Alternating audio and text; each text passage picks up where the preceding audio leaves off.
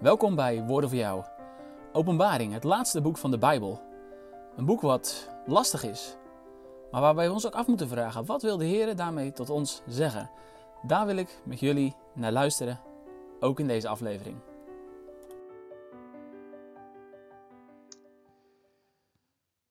Via Twitter las ik de volgende vraag. Een Afrikaanse medewerker van Global internationale organisatie die internetzending doet, stelde de volgende vraag. Ik heb hier vijf moslims die net tot geloof zijn gekomen en nu gedoopt willen worden, maar bang zijn om vermoord te worden. Wat voor advies geef je ze? Ja, deze vraag zette mij heel erg aan het denken.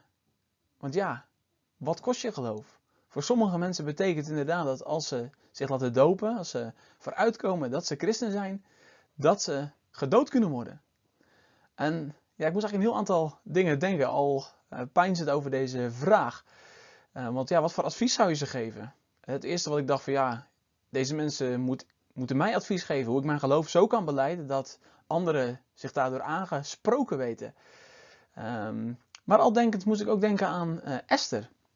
Esther was ook iemand die uh, ja, pas later eigenlijk haar geloof beleed. als je tegen Esther aan het begin van haar verhaal zou zeggen van joh, jij moet je geloof beleiden, dat kan je zelfs je leven kosten ja, dan was ze daar waarschijnlijk voor teruggedeinsd en had ze aangekeken van dat kan ik helemaal niet. Maar uiteindelijk komt ze wel op dat punt dat ze zelfs bereid is om haar leven te geven, om haar volk te redden, om voor haar geloof ook uit te komen. En ja, dat is een heel mooi voorbeeld eigenlijk. Dat uh, misschien het eerste wat je wel zou moeten zeggen is dat je zegt: um, geef mensen de tijd om te groeien, ook naar deze beslissing toe. Ja, want als het zelfs zo is dat je geloof je leven kan kosten, ja, dan, dan is dat zo'n grote beslissing. En dat vraagt, vraagt werkelijk alles van je. En toch kan het wel zover komen dat de Heer Jezus je vraagt om je leven te geven. En het tweede waar ik uh, ja, aan dacht was de serie waar ik mee bezig ben over het boek Openbaring.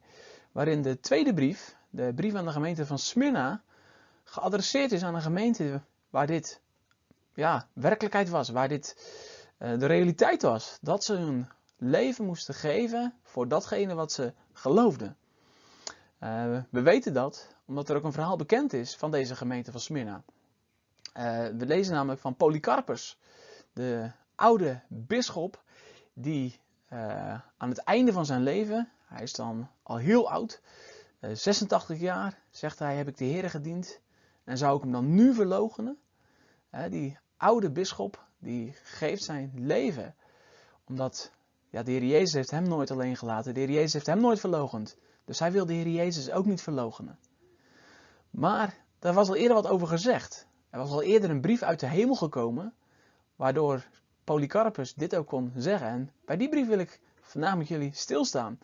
Dus mijn tweede reactie, na inderdaad zeggen van geef mensen de tijd om tot zo'n grote beslissing te komen, zou ik ook zeggen, de Heer Jezus heeft al een brief geschreven. En die brief wil ik met jullie lezen.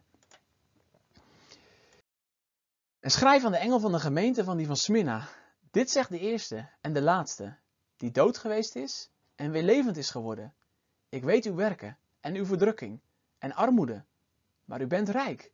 En de lastering van degenen die zeggen dat zij Joden zijn en zijn het niet, maar zijn de synagogen van de Satan. Vrees geen van de dingen die u lijden zult.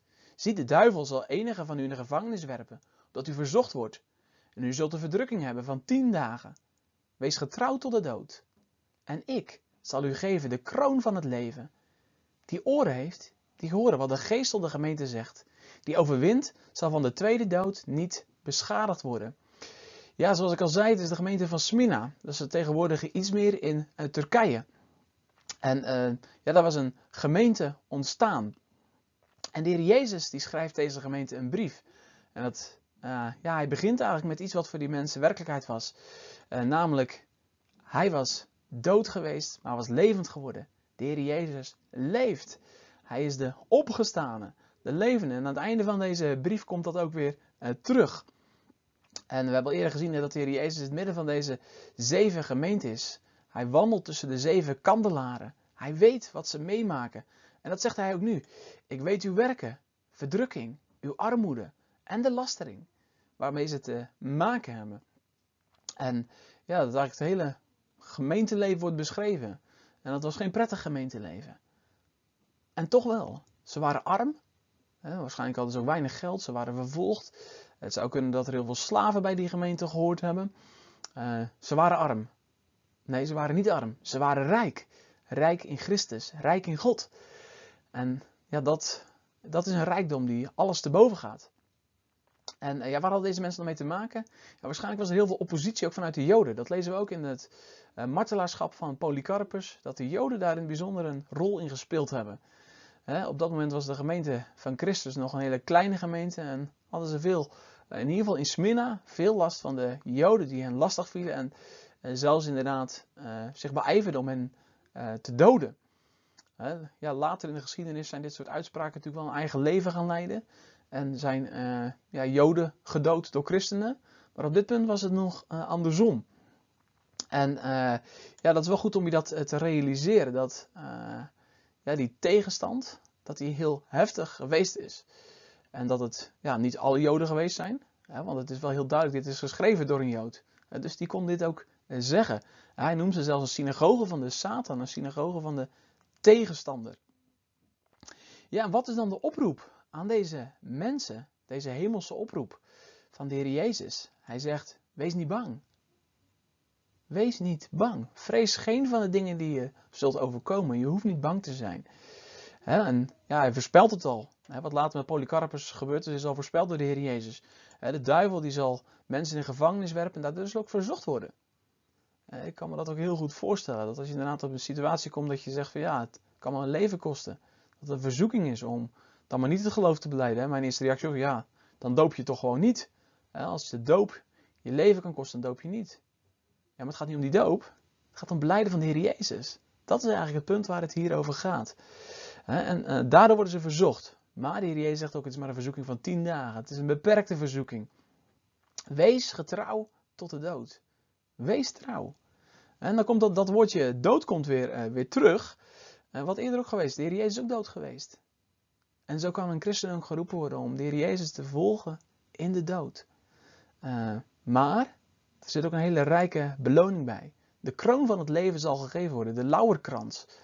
Er wordt hier de beeldtuig van een sportwedstrijd waarbij de overwinnaar ook de krans, de lauwerkrans, kreeg. En zo zegt de Heer Jezus, als je trouw bent tot in de dood, dan zal ik je geven de kroon van het leven. Wat een heerlijke belofte. En, en dat mogen we ook de christenen die vervolgd worden, denk ik, voorhouden. De Heer Jezus, die is met jullie. Hij zal je de kroon van het leven geven. En ja, dan heb je genoeg in leven en in sterven. En dat geldt niet alleen ver weg, maar dat geldt ook hier. Wie volhoudt tot het einde, die zal de kroon van het leven ontvangen van de Heer Jezus. Ja, en dan eindigt de Heer Jezus zijn eh, brief aan deze gemeente van Smyrna met die oren heeft hij horen wat de geest van de gemeente zegt die overwinst zal van de tweede dood niet beschadigd worden. De, de tweede dood gaat weer over het woordje dood. Er komt een tweede dood. Je kan wel beschadigd worden door de eerste dood. Mensen kunnen je het leven nemen als je christen bent. Eh, maar je zult niet beschadigd worden van die tweede dood. Ja, daar wordt verderop in het Bijbelboek Openbaring het volgende over gezegd. De vreesachtige en ongelovige, gruwelijke, doodslagers, hoereerders, tovenaars, afgodendienaars, leugenaars, hun deel is in de poel die daar brandt van vuur en zilver. Dat is de tweede dood. De eeuwige straf, het eeuwige gescheiden zijn voor God, dat is werkelijk sterven. Dit is, het eerste sterven is eigenlijk een poort naar het leven voor elk, voor iedereen die in Christus is. Wat een heerlijke boodschap.